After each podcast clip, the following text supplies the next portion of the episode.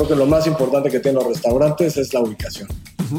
En cualquier parte del mundo, la ubicación en un restaurante te determina el 90% del éxito.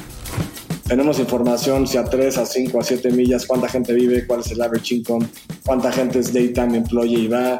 Hay muchísima información de data. Este negocio no hace sentido abrir una sucursal que esté muy lejos, ¿no? O sea, tendrías que decidir, cuánto vamos a abrir Arizona, no podemos abrir uno, ¿no? Necesitamos abrir por lo menos cuatro o seis en los próximos dos años. Y eso ya te da una escala y eso ya te permite contratar un equipo de gente que solo piensen en Arizona. Nos endeudamos para comprar Estados Unidos, apalancando la, la empresa mexicana y de repente llega el COVID dos meses después y estabas acostumbrado a un negocio que cobra todos los días y de la nada pierdes tus ingresos al 100%.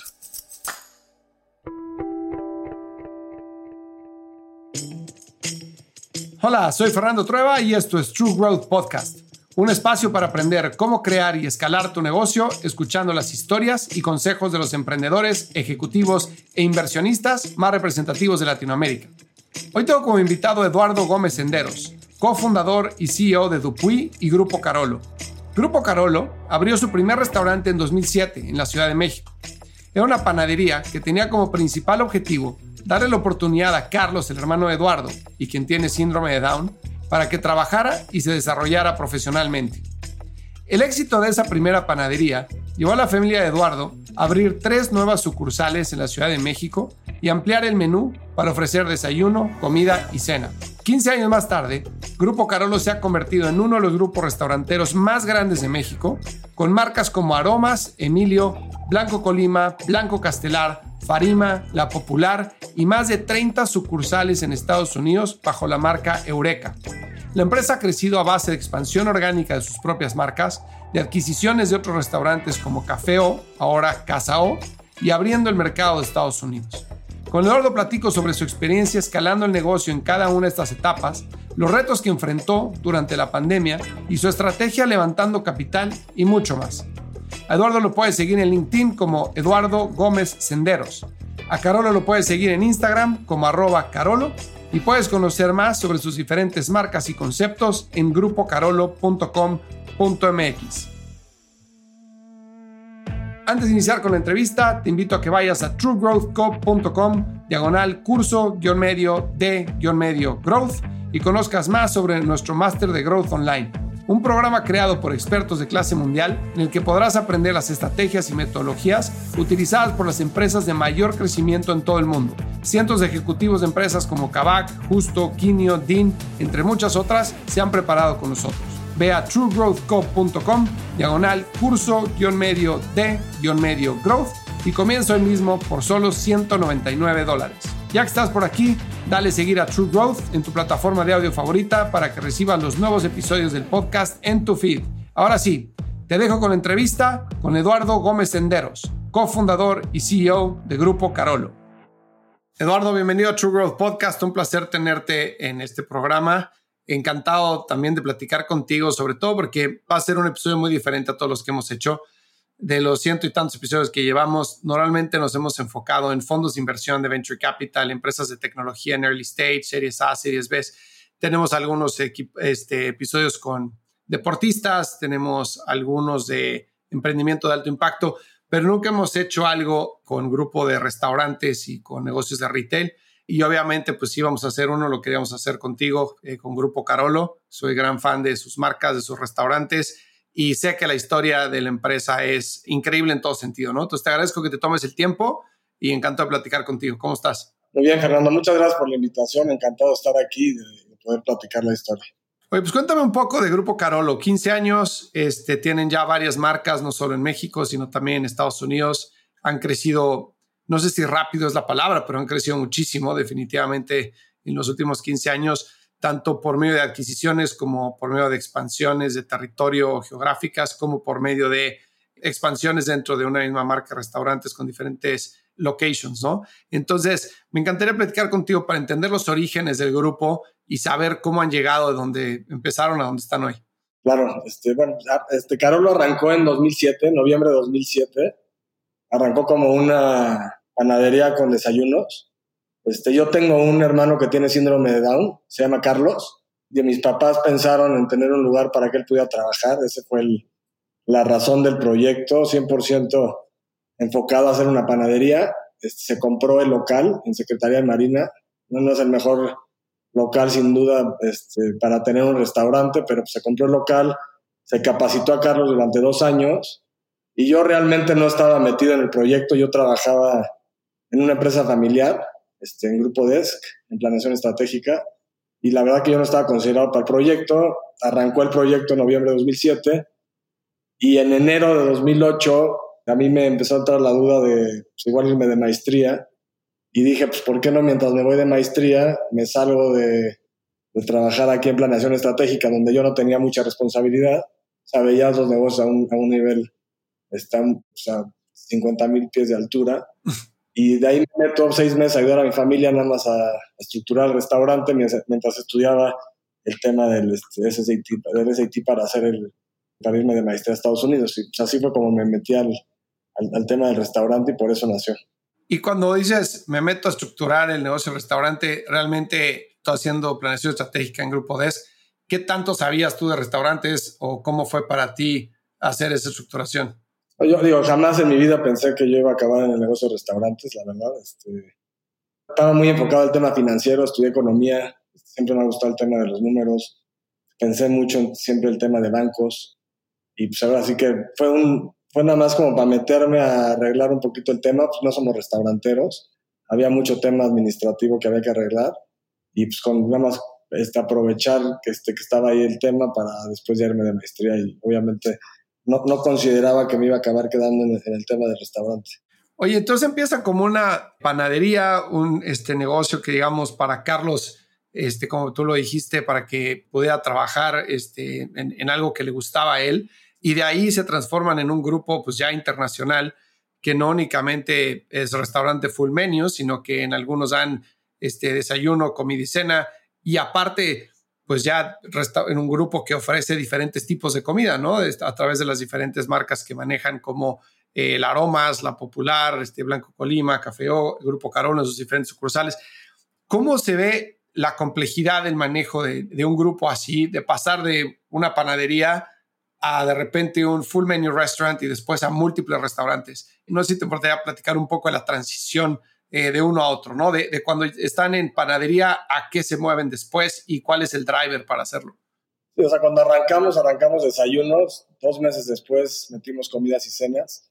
En su, en su momento teníamos este, el tema de la deli también, teníamos la producción del pan y de los postres, entonces teníamos una fábrica, teníamos una deli, teníamos un restaurante.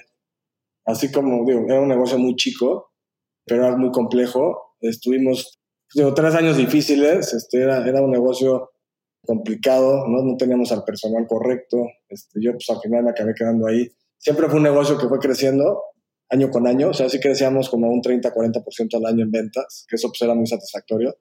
Pero pues sí, el, tema de, de, no tener gente en tu restaurante no era nada exitoso, ¿no? Este, yo me acuerdo mucho de mis amigos, como que no podían entender por qué yo estaba metido en ese restaurante, como si yo hubiera acabado, me iba a quedar para siempre en ese restaurante y después de tres años que ya pues habíamos entendido y aprendido del negocio con todo el tiempo invertido, pues era muy costoso no, no replicar eso en ubicaciones este, con mayor potencial y de ahí fue que abrimos Carolo Carso en 2011, o sea, cuatro años después.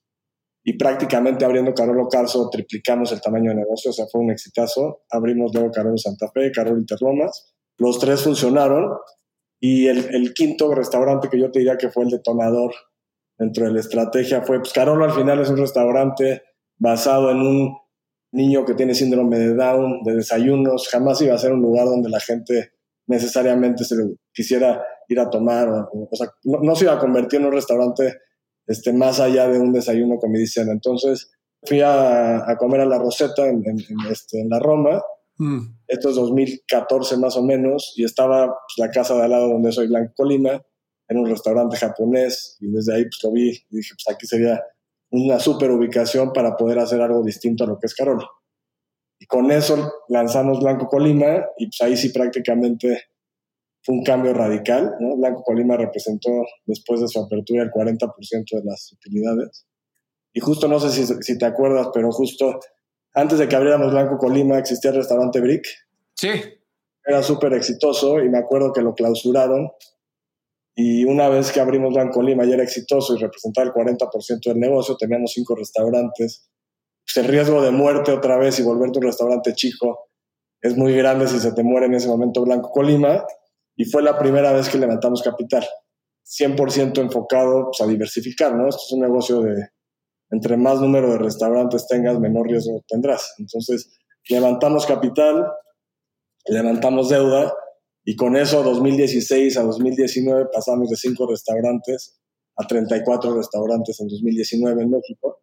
Es una locura de crecimiento, ya te podrás imaginar. obviamente hicimos, este, cometimos algunos errores, algunos aciertos. Y luego en 2019 nos preocupaba un poco la situación de México y replicando un poco lo que hicimos en su momento con Blanco Colima de diversificar, tenemos muy buenos, muy buenos accionistas, este, tenemos en ese momento mucha credibilidad y pues, aprovechamos el momento para la tesis de inversión de, invertir en Estados Unidos, este, comprando un grupo más que nosotros empezando de cero. Y pues así encontramos este, este grupo que se llama Eureka y, pudimos comprar la mayoría. Los fundadores se quedaron en el negocio. Este, 2020, pues ya saben, tres meses después de que cerramos la operación, entró el COVID a ese entonces teníamos 60 restaurantes, teníamos más de 3.500 personas empleadas en ese momento y se nos fueron los ingresos a cero. Y de, ahora sí que del 2020 2022 pues, fue sobrevivir y esa es un poquito la historia del por qué llegamos a, a donde estamos hoy y las diferentes, los diferentes, yo te diría que son tres momentos importantes. Uno es el haber aguantado los primeros tres años en Carolo, que fueron años muy difíciles en un negocio cero glamuroso, muy chico. Este, el acierto de Blanco Colima, que cambia el tamaño del negocio y, el apetito de, posibles inversionistas. En ese momento haber capitalizado, con eso diversificamos el riesgo, crecimos y haber eh, diversificado Estados Unidos también. Yo esos serían como los tres momentos este, más importantes del grupo. Oye, a ver, déjame darle un doble clic a cada uno de esos momentos, porque primero está el Carolo, ¿no? Entonces, lo abren ahí en Secretaría de Marina, como dices, gran parte del éxito en restaurantes, si te vas a los libros de texto, es ubicación, ¿no? Y en Secretaría de Marina realmente no tenías mucho food traffic, ¿no? Está metido en una cerrada que está en Bosques de las Lomas, pero es una cerrada que no tienes mucha exposición a eh, oficinas o etcétera, ¿no? Si tienes una zona residencial que está al final de la calle, etcétera, pero bueno, es el local que es, ¿no? Y al día de hoy vas y está lleno. O sea, yo desayuné ahí hace algunos meses y eh, está lleno, ¿no? y el lugar está increíble. Entonces, abren con panadería. La transición natural es irse hacia desayunos, después este, comida, cena, etcétera. Después abren, digamos, más sucursales de Grupo Carolo, como bien dijiste. Y después este, deciden eh, o ves la oportunidad del restaurante que está junto a la Roseta, del local, y se van por Blanco Colima. Entonces, primera pregunta sería, en Carolo, ¿qué hicieron bien? Que hizo que funcionara y que cada sucursal que abrieran de Carolo tuviera éxito? ¿qué dirías que fue este, algo que replicaron que les funcionó muy bien? yo creo que el tema de que desayunos, comidas y cenas, por lo pronto pues ya empiezas con el tema de desayunos. Normalmente los restaurantes no están abiertos en la mañana. este, muchos de tus gastos son fijos, o sea, el costo de abrir desayunos es bajo. Eso te permite comidas y cenas tener un precio más competitivo. Yo te diría que lo que tiene Carolo es o sea, el precio-beneficio a la calidad de comida que, que recibes es alto Normalmente no podrías invertir en un restaurante de esa calidad para solo desayunos y tampoco podrías vender comidas y cenas a ese precio si no tuvieras la parte de desayunos. Entonces yo creo que lo que funciona muy bien en Carolo es muy noble, este es, no es un negocio de, moda, ¿no? es un negocio donde la gente pues, este, disfruta, come bien y, recibe mucho por lo que paga. Entonces yo creo que ese ha sido sin duda el éxito de Carolo. Han sido negocios muy nobles. Este, si, si ves el histórico de ventas, siempre con crecimiento anual. Entonces es, muy distinto a lo que son otro tipo de restaurantes de moda. yo, yo te diría que esa es, es la base del, éxito, de ese concepto. Y a nivel operativo, eh, mantener la, la, calidad, hablemos ahorita nada más de la primera etapa de, los, de las sucursales de Carolo, mantener la calidad del menú entre sucursales, cuando entras a temas de eficiencia de, inventario, de cadena de suministro, de operación, etcétera, estandarización de procesos, pues tienes un chef en un lado, otro chef en otro, puedes tener un, chef ejecutivo para todas las sucursales, pero ¿cómo le haces para que se mantenga la calidad de los platillos, del menú entre las diferentes sucursales y que no sea como que el Carolo de, de Carso es buenísimo, pero el de Interlomas realmente no tanto. ¿Cómo le haces para que la gente viva la misma experiencia siempre que va a un Carolo sin importar cuál este sea?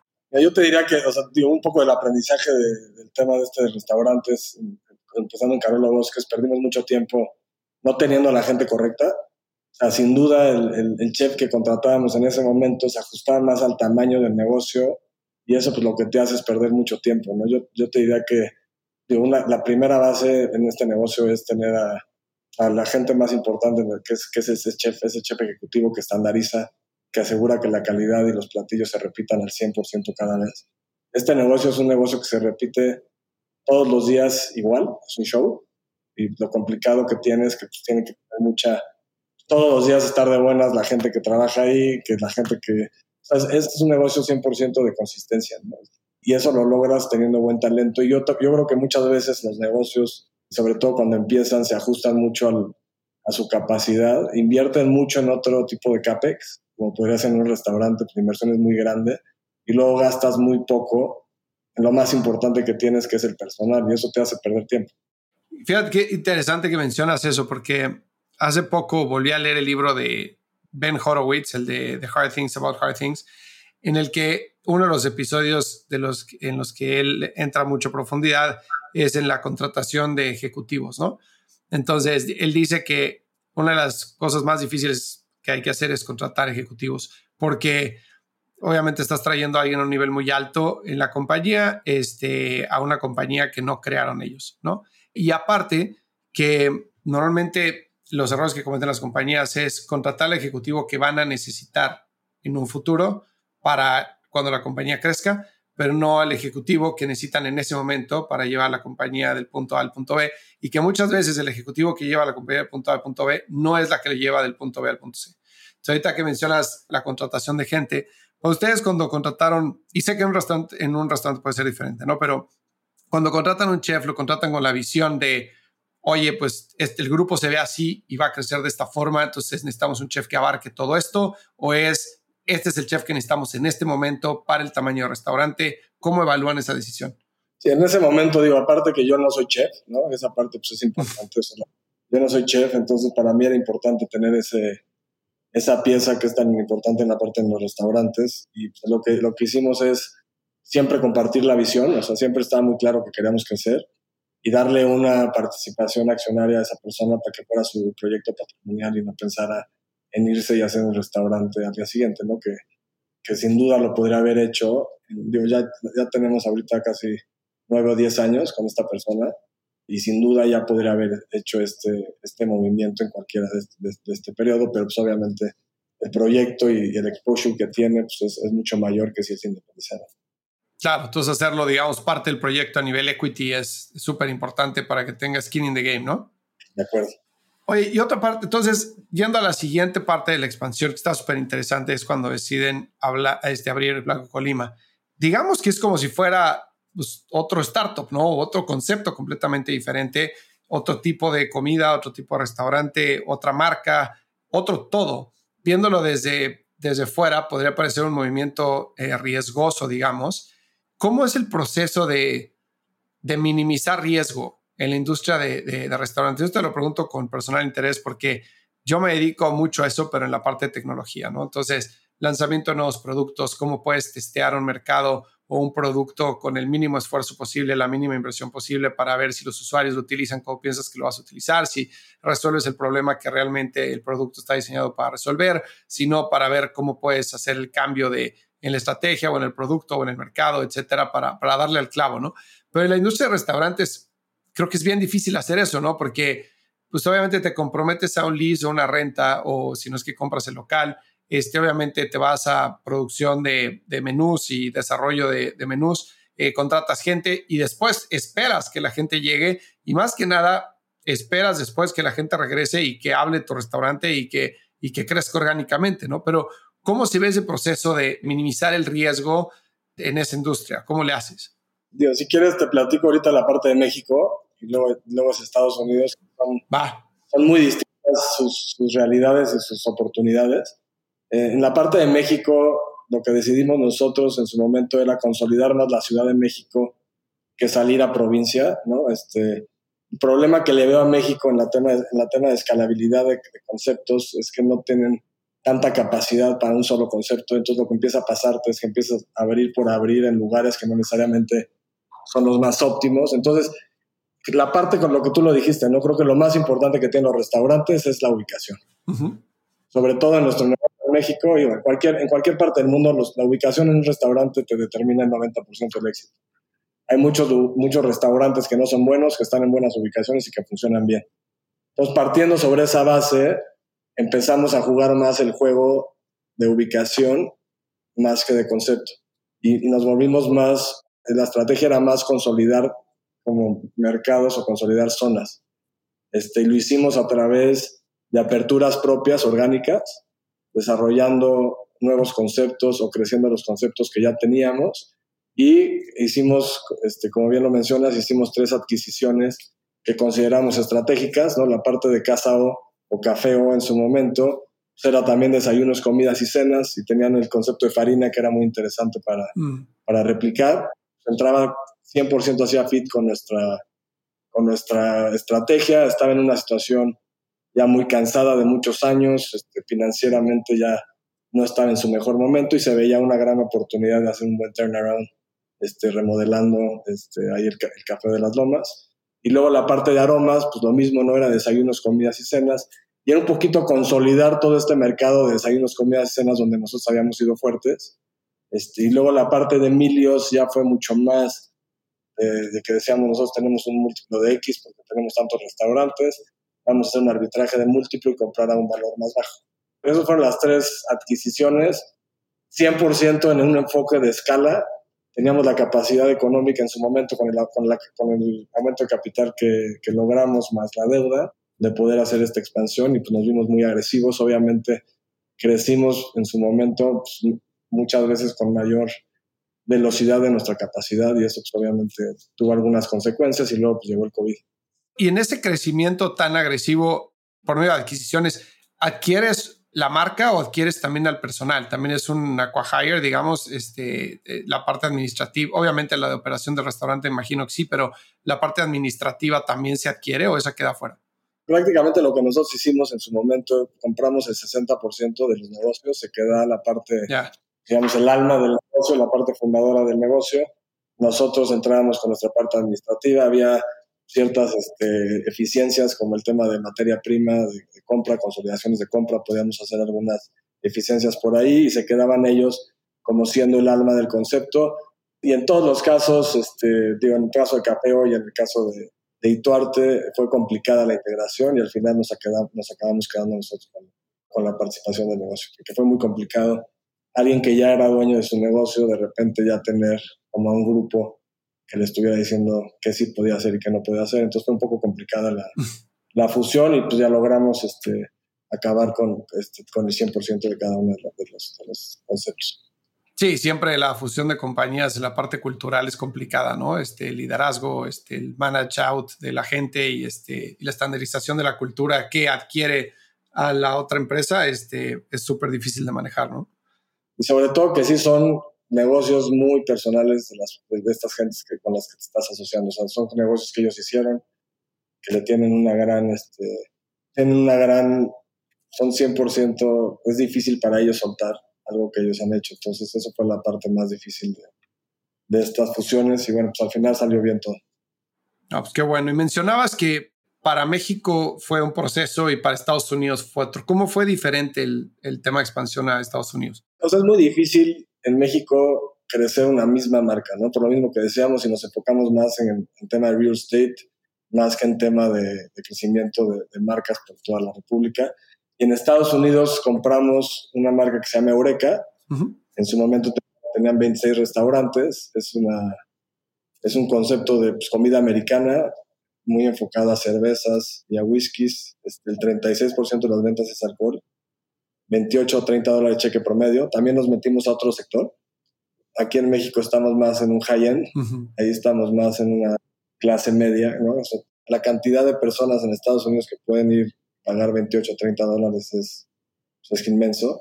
y, y, teniendo, pues te das cuenta de las eficiencias que tienes en que sea una sola marca, un solo menú es mucho más fácil, ¿no? Todo el mundo sabe lo que vendes, la empresa 100%, ahora sí que todo lo que hace lo hace girado alrededor de, este concepto. Y pues, es un concepto, Eurekas, ¿cuántos Eurekas puedes tener en Estados Unidos? Pues es ilimitado. Yo creo que el número ni siquiera, o sea, más de 3.000, más Eurekas de tu capacidad en vida de abrir. ¿no? Sí. Entonces, eso ya es un concepto muy escalable que tienes que aprovechar esa escala para poder replicar este, en todas estas posibles ubicaciones. Entonces ahí sí cambia mucho la estrategia, sería muy ineficiente empezar a hacer muchas marcas. Este, si quieres, ahorita platicamos de la popular y por qué entra lo de la popular, pero prácticamente la estrategia en Estados Unidos es 100% replicar lo que ya funciona y aprovechar esa, esa escala y ese mercado. Justo eso te iba a preguntar, este, ah, habiendo dicho que la capacidad de abrir orecas o la posibilidad de abrir orecas de Estados Unidos es, inmensa, este, mucho mayor la capacidad que tienes de expansión. Entonces, ¿cómo deciden abrir sus propias marcas como la popular este, ahorita en Austin y sé que tienen planes para abrir en otros estados con otras marcas? ¿Por qué toman esa decisión? En Estados Unidos solo vamos a... La estrategia de Estados Unidos es seguir creciendo Eureka Estamos, digo, tenemos ahorita ya 29 Eurecas y tenemos mucho conocimiento de los mercados donde tenemos Eureka. Eureka es un concepto que tiene 4.000 este, pies cuadrados, tiene ventas aproximadamente cada uno de 4 millones y medio de dólares. Y lo que ya sabemos muy bien es en qué ese mercado funciona. Y lo que hicimos con la popular, este es un All American y este es un All Mexican. Mismos, este, mismo tamaño de caja, o sea, mismos 4.000 square feet, mismos este, unit economics de ventas. Y la diferencia es que ya vas a tener una presencia por mercado del doble de, tamaño en ventas. Esto genera mucha economía de escala en el tema de supervisión. O sea, con el mismo regional ya supervisas esos dos restaurantes. O sea, tiene muchas eficiencias y sobre todo conoces muy bien estas zonas donde ya estás y tu margen de error también es bajo. Y digo, ya ahorita ya abrimos, abrimos la popular en Roseville, en California. Mm. Este, lo abrimos del año pasado y funciona en automático. Este, vendimos ya el doble de lo que vendíamos nada más con el Eureka. Ese sí está junto a Eureka tal cual. En Austin ya teníamos Eureka en Austin. Decidimos abrir la popular. Y esa ha sido un poquito la estrategia con la popular, es ir acompañando a Eureka en los mercados donde están los mejores Eurecas y seguir creciendo Eureka. Súper interesante. Y fíjate que el concepto, déjame salir un poquito del script aquí para hablar de la popular en particular, porque siendo mexicano de Estados Unidos, yo llevo viviendo acá 13 años, siempre me preguntaba y todos mis amigos nos lo preguntamos cada vez que nos reunimos y lo que sea, de cómo nadie abre un restaurante, cómo nadie abría un restaurante en Estados Unidos mexicano, pero con sazón mexicano, ¿no? porque hay muchísimos, hay miles de restaurantes mexicanos para aventar para arriba, tanto en Nueva York como en San Francisco, Los Ángeles, tanto high-end como este mid-market, como este taco truck, lo que quieras. Pero realmente ninguno o muy pocos con sazón mexicano.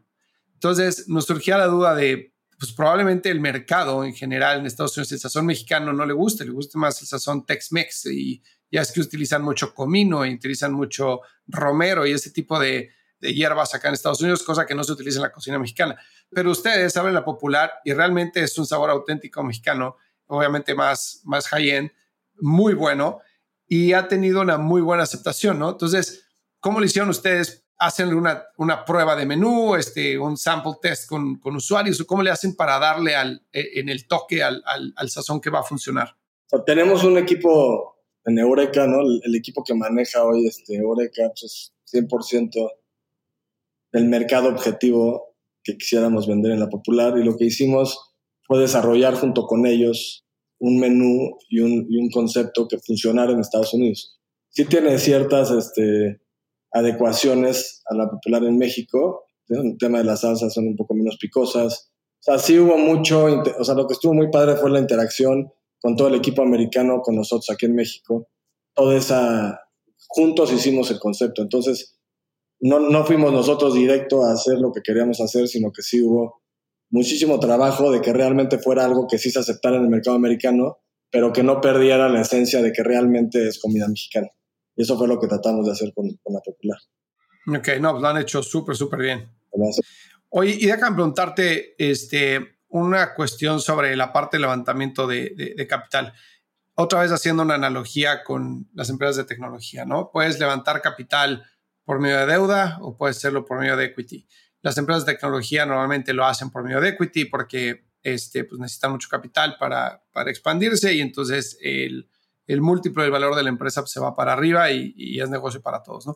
En industria de restaurantes, que es mucho más asset heavy, ¿no? Que necesitas eh, meter dinero en el local, en el, en, el inmueble, en, este, en los muebles, en el setup de todo, en la producción, en la gente, es mucho más asset heavy que la industria de tecnología. También tienes la, la oportunidad de levantar capital por medio de equity o deuda es lo más común este, que se utiliza en esa industria nosotros hemos levantado mucho con el tema de equity. Creo que es un. El negocio de restaurantes es un negocio muy noble en flujo. No es un negocio que te empieza a dar flujo prácticamente este, en el mes uno. O sea, yo te diría que el 95% de los restaurantes este, que hemos hecho desde el mes uno no pierden dinero. ¿no? ya de ahí a que se vuelvan súper rentables y tengan un gran retorno de inversión, ese es el objetivo. Son inversiones muy grandes, como tú lo dices. Cada, cada restaurante tiene una inversión importante el objetivo aquí es tener un gran retorno de inversión. Este, son retornos de inversión de un 40% aproximadamente cash on cash, o sea, estás recuperando tu dinero en dos años y medio. Y el valor que generas cada vez que abres uno, te voy a poner un ejemplo, Eureka, por ejemplo, te cuesta 2 millones de dólares hacer uno, te genera entre 800 mil y un millón de dólares al año, y eso en valor a 10 o 13 veces son 10 o 13 millones. Entonces, el, el exponencial el valor que generas cada vez que abres uno de estos restaurantes y aparte es un negocio que te da flujo constante desde el día uno. Entonces tienes esa nobleza. Creo que para el tema de equity es un negocio patrimonial, es un negocio de, flujo, es un negocio bastante noble. Ahora, lo que, lo que tienes que tener mucho cuidado es en no equivocarte y abrir un mal restaurante porque es demasiado dinero metido en un mal lugar, ¿no? Que no tenga un retorno y que, no tenga el retorno esperado. Y en ese, en ese punto de, financiamiento también está la opción en restaurantes de crecer por medio de franquicias, ¿no? Sobre todo cuando, por ejemplo, el caso de Eureka, que ya tienes decenas de restaurantes, puedes decir, oye, quiero este, abrir en todos Estados Unidos y llegar a los 3.000 que mencionaste hace rato, lo puedo hacer de forma orgánica, abriendo yo este, los restaurantes con mi flujo o levantando capital, o puedo hacerlo por medio de franquicias, ¿no? Obviamente el franquiciar siempre tiene, lo sabes esto mejor tú que yo, tiene muchísimos riesgos en términos de control del negocio, este, mantener la calidad, etcétera, pero al mismo tiempo es una expansión de, mucho más rápida, ¿no? Este, y con una capitalización también un flujo diferente. ¿Ustedes han considerado hacer eso o piensan mantenerse 100% como dueños de los restaurantes? Sí, ahorita la verdad que no estamos, o sea, nunca, no, no hemos, como que no ha sido una línea que nos, nos ha nos ha interesado hacer. O sea, creo que el mismo negocio con el mismo retorno que tiene, su capacidad de apertura, como que obviamente suena muy, este, el tema de estar abriendo muchas eurecas este, por medio de franquicias, suena este, interesante, pero al final también lo que te dejan esas franquicias, no tienes inversión, ¿no? Pero no, por cada, te tienes que abrir aproximadamente cinco franquicias o seis franquicias para que te dejen lo mismo que un solo, que un solo break a ti, obviamente sin el costo del capital. No, no, nos hemos metido al tema de, de hacerlo franquiciado, a mí, me gustaría más hacerlo nosotros.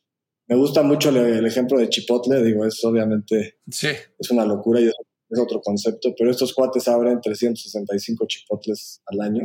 Uf. O sea, ellos son propios, no, no son franquicias, y lo que hacen es que tienen un equipo operativo impresionante en cada, en cada estado y esa es la única forma en cómo lo logran. Pero lo que es muy interesante de este negocio es, o sea, el modelo de negocio funciona, el mercado existe. Yo te diría que el escoger la ubicación correcta con todos los datos que ya hay para seleccionar una buena ubicación, hoy puedes saber perfectamente un nuevo, una nueva ubicación, cómo compara con otra que ya funciona y tienes los mismos datos y te das cuenta que los datos son mejores que la otra. Mientras la veas, tu probabilidad de, de pegarle es muy alta. Ya, está, es un negocio ya más de ejecución, ¿no? Que tengas a la gente correcta, los sistemas correctos. O sea, al final tu capacidad de crecimiento depende en equipos, depende en, sistemas y, en, tener la capacidad de ejecución. Que pues digo, es, obviamente muy complejo, ¿no? El tema de restaurantes, como decíamos, son 365 días al año, repitiendo lo mismo todos los días no puedes equivocarte, si te va mal, el cliente ya no regresa, o sea, son negocios muy intensivos de tener que estar muy, muy encima de ellos, pero es un tema ya más de ejecución que de, que de otro tema, tipo de riesgo que yo vea hoy. Oye, en ese sentido, ahorita que mencionaste, eh, existen muchas herramientas para ver el tema de, ubicación y, has mencionado a lo largo de la conversación varias veces la importancia que tiene la ubicación para el éxito del restaurante, ¿no? Incluso en la expansión de, estrategia de expansión de la popular que tienes, donde hay un Eureka exitoso, entonces ahí abrimos la popular. ¿Cuáles son esos factores que tomas en cuenta aparte de la ubicación para definir en dónde abrir un, un restaurante o si abrir un restaurante? obviamente el tema de, digo, en Estados Unidos, hablando ahorita de Estados Unidos, digo, en México está muy claro que nos concentramos en la Ciudad de México y creo que todavía tenemos muchas oportunidades por abrir.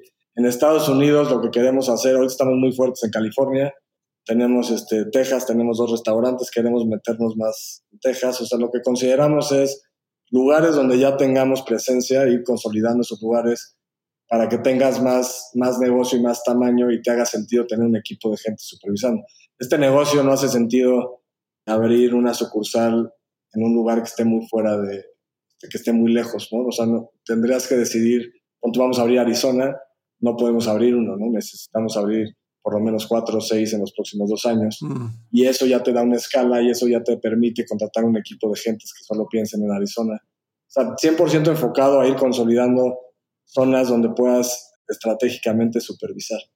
Ya, entonces buscas un, un, poco densidad, ¿no? Este, para tener también eficiencia operativa. Pero, por ejemplo, en el Eureka que está en, en Castro Street, en, en, Mountain View, ahí en California, en Silicon Valley, tienes uno ahí.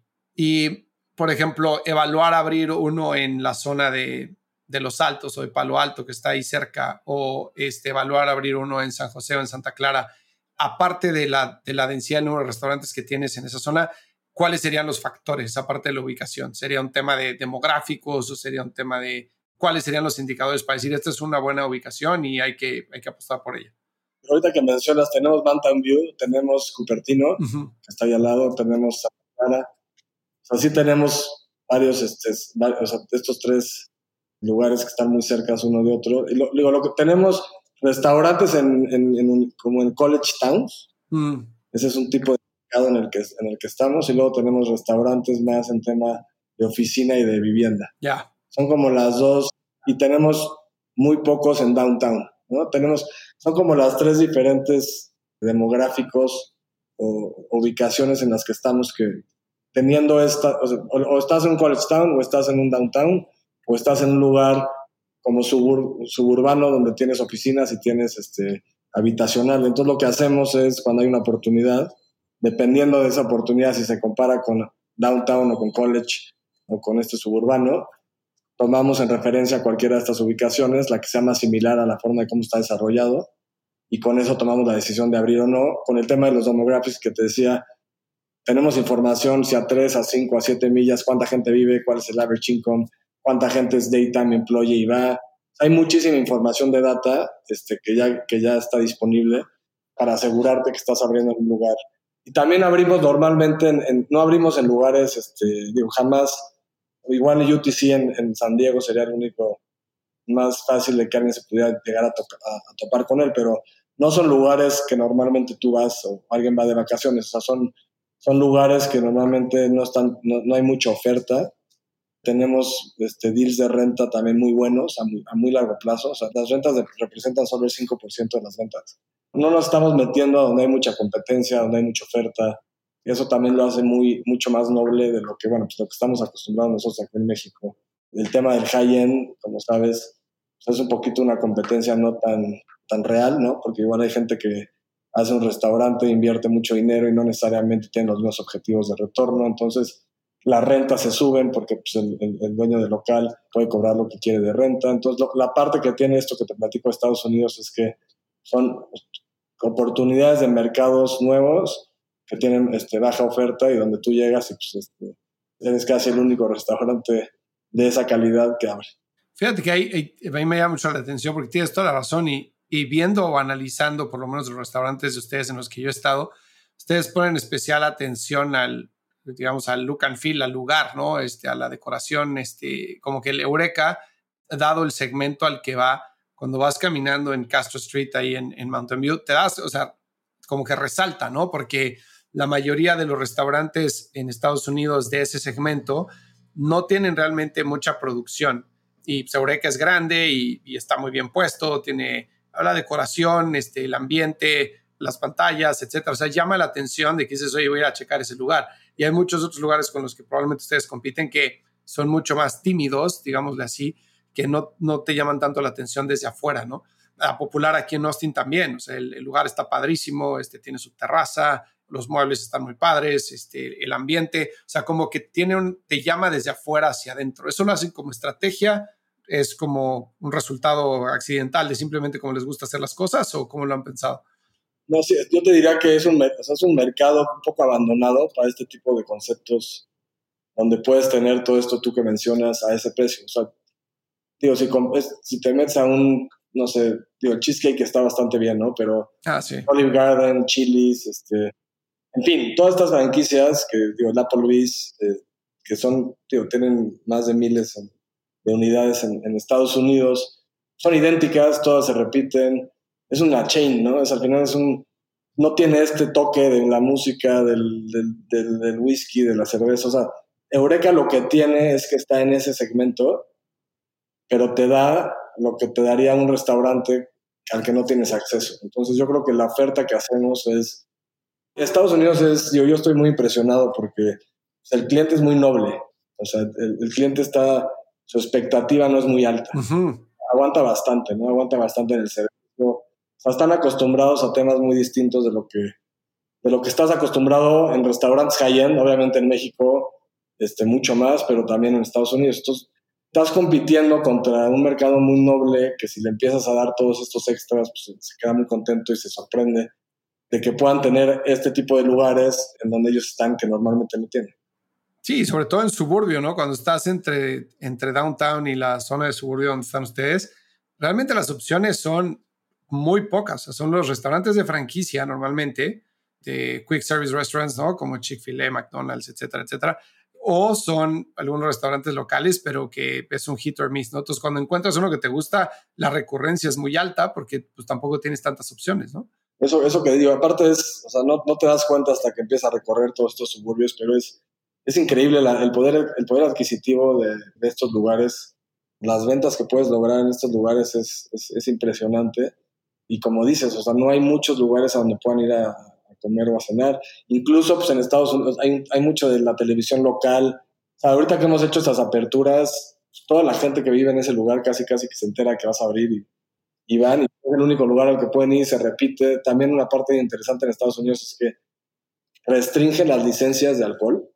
Mm, claro. No pueden haber un más de un número X de, licencias ni, ni tampoco de lugares. Y esto cuidan a la competencia, o sea, no abren por abrir restaurantes. Para que pueda abrir un nuevo restaurante tiene que crecer la población, tiene que crecer la economía. O sea, esa, esa parte es muy distinta, o sea, se cuida muchísimo la, al negocio que eso te permite pues, tener un negocio mucho más garantizado que aquí, aquí en México, este, te imagínate. Sí, no, bueno. Te abren un restaurante día este, en todos lados. Entonces, esa parte también, pues, la garantía de tu inversión es, es muy alta. Claro, y fíjate, a mí uno, uno, de los restaurantes que más me llama la atención o cadenas es el de Chick-fil-A, que imagino que conoces muy bien el, el caso, ¿no? Pero estaba haciendo como research de cómo habían operado y cómo han crecido, que obviamente son franquicias, y ellos no permiten que ningún franquiciatario, o sea, no permiten ningún nuevo franquiciatario si esa persona no ha trabajado un X número de años dentro de un Chick-fil-A. Entonces, su crecimiento es súper interesante porque es por medio de sus mismos empleados, ¿no? Entonces, alguien que lleva trabajando X número de años en Chick-fil-A y junta dinero y le financian que pueda abrir la franquicia y entonces ya conoce la operación, obviamente agradece enormemente, pues porque es un cambio de vida de estar trabajando en un restaurante a tener el tuyo propio, ¿no? Es una franquicia Chick-fil-A. Y ha sido un éxito bestial, ¿no? O sea, es, tal el éxito que los domingos no abren, o sea, y se dan el lujo del día más ocupado de restaurantes simplemente no abrir y el crecimiento que tienen y las ventas por, por, por franquicia es impresionante. Que me lleva a un punto que me encantaría platicar contigo, que es el tema de delivery, ¿no? Este, obviamente QSRs o Quick Service Restaurants como Chick-fil-A es muy diferente a lo que hacen ustedes, pero hay una tendencia en cierto sector de restaurantes de reducir el tamaño de, metros cuadrados para no tener tantas mesas, no estar atendiendo ahí, sino que sean drive-thrus o atenderlos por medio de delivery, ¿no? En el segmento que están ustedes o en tu punto personal de vista, ¿cómo ves el delivery para tu restaurante? ¿Lo ves como una canibalización de volumen, como un mal necesario? ¿Cuál es tu punto de vista del delivery? Yo creo que digo, la pandemia nos ayudó a crecer este porcentaje. Nosotros teníamos como el 11% de las ventas este, era delivery y ahorita estamos con un 17-18%. Sea, sí incrementó, creo que eso ya es algo que se quedó, pero creo que nuestro, estamos topados por el tipo de mercado o por el tipo de, concepto que somos, estamos topados a, a, realmente poder esto exponenciar de manera importante este negocio para comparado con enfocarnos más en que en llevar más food traffic y llevar más clientes a nuestros restaurantes. O sea, nuestro enfoque 100% es adentro del restaurante. Te diría que tenemos un concepto que estamos trabajando mucho que se llama Farina, ¿no? En, México, que es de pizzas. Este sí lo veo 100%, de hoy ya tiene mucho más porcentaje que nosotros en tema de delivery y tiene muchísimo capacidad de exponenciar igual hasta el formato de nuevas sucursales, tema digital, tema de delivery. O sea, creo que Farina, dentro de, dentro de los conceptos que tenemos, ese es el que sí le vemos muchísima exponencialidad de, este, de crecimiento por el tema de, de lo digital. Ok. Oye, y déjame preguntarte algo más, un poco en otro, otro tipo de pregunta, que es la parte de crecer un negocio familiar. O sea, como mencionaste, al principio todo empieza por abrir un restaurante, una panadería para tu hermano Carlos. De ahí empieza a crecer, obviamente se convierte en los grupos de restaurantes más importantes de México. ¿Cómo cambia la dinámica de quién se hace cargo de qué, quién toma qué rol? Entran inversionistas externos, este, entra la deuda, etcétera. ¿Cómo es la experiencia de crecer un negocio familiar de este tamaño tan rápido, habiendo nacido como nació y cómo se dio la evolución de Grupo Carol? No, creo, creo que ha sido este, extraordinaria la experiencia. Obviamente, la parte más, este, que es la parte que es este, muy satisfactoria, el tema de que todo este proyecto nace por Carlos, mi hermano, ¿no? Si Carlos, mi hermano, no existe, no seríamos restauranteros, ¿no? Y eso pues, nos ha unido mucho como familia. Este, ha sido un proyecto, digo, que a mí me tocó la, la oportunidad de entrar. Obviamente, pues yo cuando entré, igual pues, la idea era que, quedarnos con ese restaurante, pero pues yo tenía muchísimas más este, necesidades y tenía muchas más ambiciones. Y pues en ese momento yo decidí enfocar mi, mi carrera y, dedicarme a, a, este negocio y con eso negocié en ese momento como si hubiera sido un este, externo, ¿no? O sea, como si fuera el fundador que quiero crecer y pues, quiero tener una participación y quiero tener un poquito más de equity, porque pues, al final por un lado soy familia, pero por otro lado soy este, el que va a crecer y va a desarrollar este negocio. Y luego pues, he tenido todo el apoyo, ¿no? Este, obviamente de mi papá este, en, el tema financiero, con mi mamá en el tema, pues le fascina el tema de recetas, con mis hermanas, que si marketing, que si el empaque. O sea, como que ha sido un negocio muy vivo en la familia, que eso pues ha sido de mucha, o sea, mucha satisfacción. Obviamente, pues imagínate, es un negocio vivo. Todos van a los lugares, les va bien, les va mal, todo el mundo tiene una opinión. Luego ya no sales de tus propios restaurantes, este, al final cada vez que estás en un restaurante tuyo estás trabajando, ¿no? Y que si la comida familiar y que si pasó esto y que ha sido, yo creo que para todos ha sido de mucha satisfacción el ver este, el éxito que, que ha tenido el negocio. Han, habido momentos muy difíciles, este, se le ha metido mucho capital. Para mí, pues obviamente la responsabilidad yo creo que es mucho mayor. Pues al final no nada más es, es un negocio, es un negocio donde están involucrados todos, que está involucrada tu familia, en las buenas, pues todo está buenísimo, pero si llega el COVID y todo se lo llevan, este, pues, el negocio por alguna razón ya no sobrevive. O sea, es, es muy personal, tienes que tener la capacidad de, de manejar situaciones, pero yo te diría, bueno, obviamente yo soy muy afortunado porque mi familia confía 100% en mí, me ha apoyado al 100% y, y bueno, y se apoyan y se meten y se involucran. Este, pues ha sido ahora sí que una muy buena experiencia para mí. Ya has mencionado varias veces el COVID, que evidentemente para un negocio como el de ustedes es, me imagino que un antes y después de COVID y, y el durante COVID debe ser que te acuerdas y se te electrifica el cuerpo, ¿no? Porque pues no puedes abrir, estás, este, no estás en control de la situación. Me imagino que al principio empiezas a aguantar porque no sabes cuándo va a terminar, pero cuando ves que se va alargando los plazos y empiezas a tener más compromisos financieros, pues tienes que ir recortando gastos, te da miedo que tengas que cerrar. O sea, ¿cómo fue para ti esa época? O sea, si pudieras recordarla y volverla a vivir, ¿cuáles serían tus takeaways de la, de la época de COVID para Grupo Carol? Sí, bueno, pues digo, el COVID llegó 13 años después de que empezamos este proyecto, ¿no? Íbamos de 2007 a 2019, como ya platicamos, pues crecimos un negocio hasta 60 restaurantes. Logramos levantar capital en momentos importantes. Como que siempre éramos muy exitosos, ¿no? O sea, la verdad que teníamos muchísima credibilidad, fuimos muy exitosos. Este, nos, endeudamos para comprar Estados Unidos, apalancando la, la empresa mexicana. Y de repente llega el COVID dos meses después y estabas acostumbrado a un negocio que cobra todos los días y de la nada pierdes tus ingresos al 100%.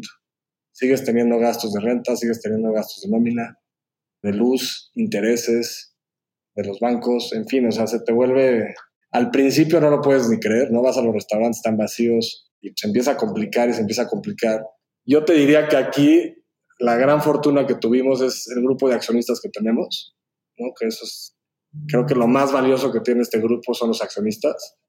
El apoyo que dieron durante el COVID, este, siempre estuvieron ahí cuando se necesitó y eso para cualquier negocio creo que es básico. O buscar buenos socios y esto es 100% si no hubiera sido por los socios, pues no hubiéramos sobrevivido. Este, era imposible este, pensar en tener recursos este, guardados como para sobrevivir esta pandemia. en, México no tuvimos ningún tipo de apoyo del gobierno en Estados Unidos sí tuvimos este, un gran apoyo y fue a fondo perdido. Entonces, pues estuvimos ahí, este, obviamente, pues digo, muchas veces, digo, nos sirvió mucho para madurar, para poner un poco más los pies en la tierra, este, y obviamente, pues la credibilidad y todo, con todo esto que pasa, por más que no es tu culpa, pues se pierde un poco, ¿no? Porque de ahí empieza a pasar que pues, todo lo que compraste, la deuda, o sea, tarda, tarda tiempo en que otra vez el negocio empiece a a retomar y a, que, y a que la gente lo vuelva a ver con la expectativa y con el crecimiento que tiene, ¿no? Que creo que ahorita, gracias a lo que hicimos en Estados Unidos, pues tenemos una posición este, privilegiada de crecimiento y de, y de futuro. ¿Te pasó alguna vez por la mente que podría desaparecer el negocio durante COVID al no saber cuándo iba a terminar? Sí, 100%. ¿no? Sí, ahora sí que, digo, el tema de la deuda, aparte yo personalmente tenía garantizar la deuda, este, no podíamos sobrevivir muchos meses más, este, dependíamos de poder abrir, dependíamos, dependíamos de la venta, dependíamos de reestructurar con los bancos. En fin, fue una época muy complicada. Yo te diría que fueron dos años este, muy, muy complejos. Teníamos pues, el negocio de Estados Unidos que acabamos de comprar. Este, tuvimos que correr al CEO en su momento. Cuando compramos Eureka, eran dos, dos fundadores que no vendieron y el CEO pues, empezamos a tener problemas con él en la pandemia yo creo que nos quería llevar a bancarrota y, pues, ahí tomé la decisión de, quitarlo, agarré yo su lugar. Y bueno, pues fueron decisiones muy difíciles y que claro que pensamos que yo sí pensé que pues, el negocio iba a desaparecer. Oye, ahorita mencionaste que tú tenías otras ambiciones, ¿no? Para el grupo. Hablando de ambición y teniendo el tamaño que tienen ahorita, que son los principales grupos restauranteros de México, ¿qué sigue para ustedes? O sea, ¿cómo ves tu grupo Carolo? ¿Dónde te gustaría llevarlo? Sí, bueno, en Estados Unidos este, tenemos un plan este, muy agresivo. Este año estamos abriendo nueve restaurantes.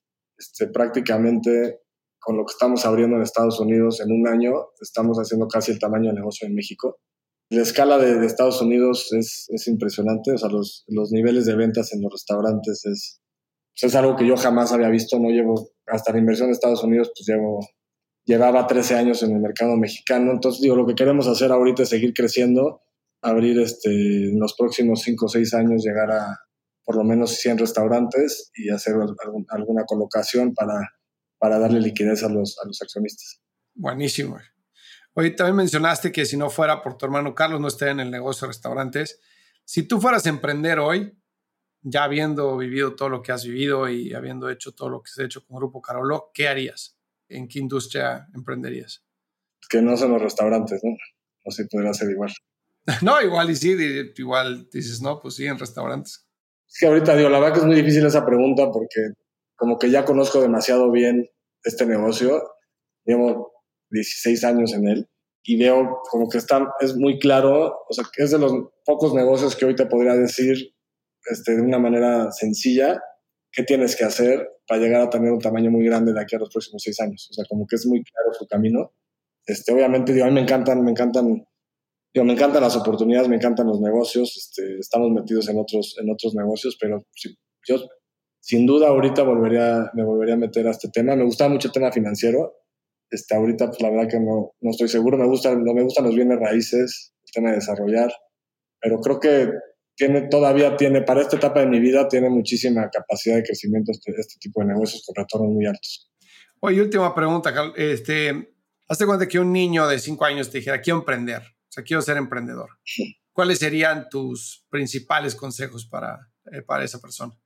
yo creo que tienes que hacer lo que te digo, es difícil a un, niño de cinco años decirle, es una pregunta, es una buena pregunta, pero yo te diría que muchas veces, este, digo, como que por alguna razón caes en un negocio que no necesariamente era el negocio en el que te querías este, enfocar, te quedas estancado en ese negocio y no sales de él, ¿no? Yo, yo creo que lo que es importante es dedicar tu tiempo a los negocios que realmente tienen exponencialidad. Puede ser la misma persona con la misma capacidad en dos negocios diferentes y en uno se quedó estancado y no creció y en otro fue un negocio fue súper exitoso. Y, son las circunstancias y son las oportunidades que te llevan a ciertos, a ciertos negocios. Yo, digo, igual no te contesté bien lo, que me preguntaste, pero lo que sí veo es que hay, hay veces que hay que soltar y cambiar y no sentir que estás para siempre atorado en algo que no tiene futuro. Yo, creo que todos tienen el derecho a no estar para siempre en un mal negocio que no tiene futuro y no tiene exponencialidad y que no, y que no es algo que, que la están disfrutando. Y como que ese desprendimiento creo que es a veces difícil, te puedes echar toda la vida sin, sin, estar en el lugar correcto.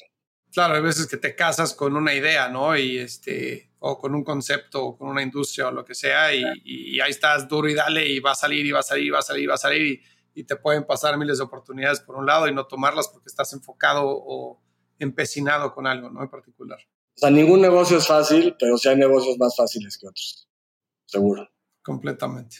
Y también yo creo, a nivel personal, creo que no todos los buenos negocios son para uno, ¿no? Hay veces que puede haber un muy buen negocio que no sea para ti, por tu skill set, por lo que te gusta hacer, por, por lo que sea, que pues sea un gran negocio, pero que digas, es que, pues no, si lo llevo yo realmente no lo voy a, no le voy a sacar el, provecho, ¿no? Y puede haber negocios que para alguien no son buenos, pero para ti son excelentes, ¿no? De acuerdo a, tu personalidad, a tu skill set, a, a, tu conocimiento, a tu forma de ser, etcétera, ¿no? De acuerdo. Y también hay que tener paciencia, ¿no? Porque muchas veces pues, puedes ver a, como que los, los, timings de cada persona son diferentes y puedes ver que pues igual hay alguien que le está yendo mejor que a ti al principio y te empiezas a frustrar. Como que no perder el foco, si sí estás en el lugar correcto, enfocarte y crecer tu negocio, que es lo que sabes hacer, y no estar viendo los éxitos de otras personas este, que te estás comparando y, eso también te hace que tengas ansiedades y temas que no deberías de estar este, pensando. Completamente de acuerdo. Pues Eduardo, muchísimas gracias por el tiempo. Este, me encantó platicar contigo. Está increíble la, la historia del Grupo Carolo. Soy fan, como ya te había dicho antes, de, de la mayoría de los restaurantes de ustedes. Digo la mayoría porque no los conozco todos. Pero pues aquí tienes un, un cliente recurrente y te agradezco muchísimo el tiempo y que nos hayas compartido tu historia. Gracias, Fernando. Gracias por la invitación. Un gusto conocerte.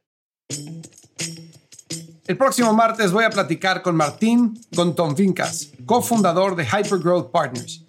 Vamos a entrar a detalle en la metodología de growth y su aplicación en empresas B2B y B2C. No te lo pierdas, va a estar realmente espectacular. Próximo martes en tu plataforma de audio favorita. Ya que estás por aquí, no te olvides de darle follow a True Growth Podcast para que reciba los nuevos episodios en tu feed semana a semana. Si te gustó este episodio, regálanos 5 estrellas para que más gente descubra este podcast. Y no te olvides, síguenos en Instagram como arroba truegrowthco o arroba fertruebag para tener acceso a contenido relacionado al mundo de startups y venture capital. Nos vemos el siguiente martes.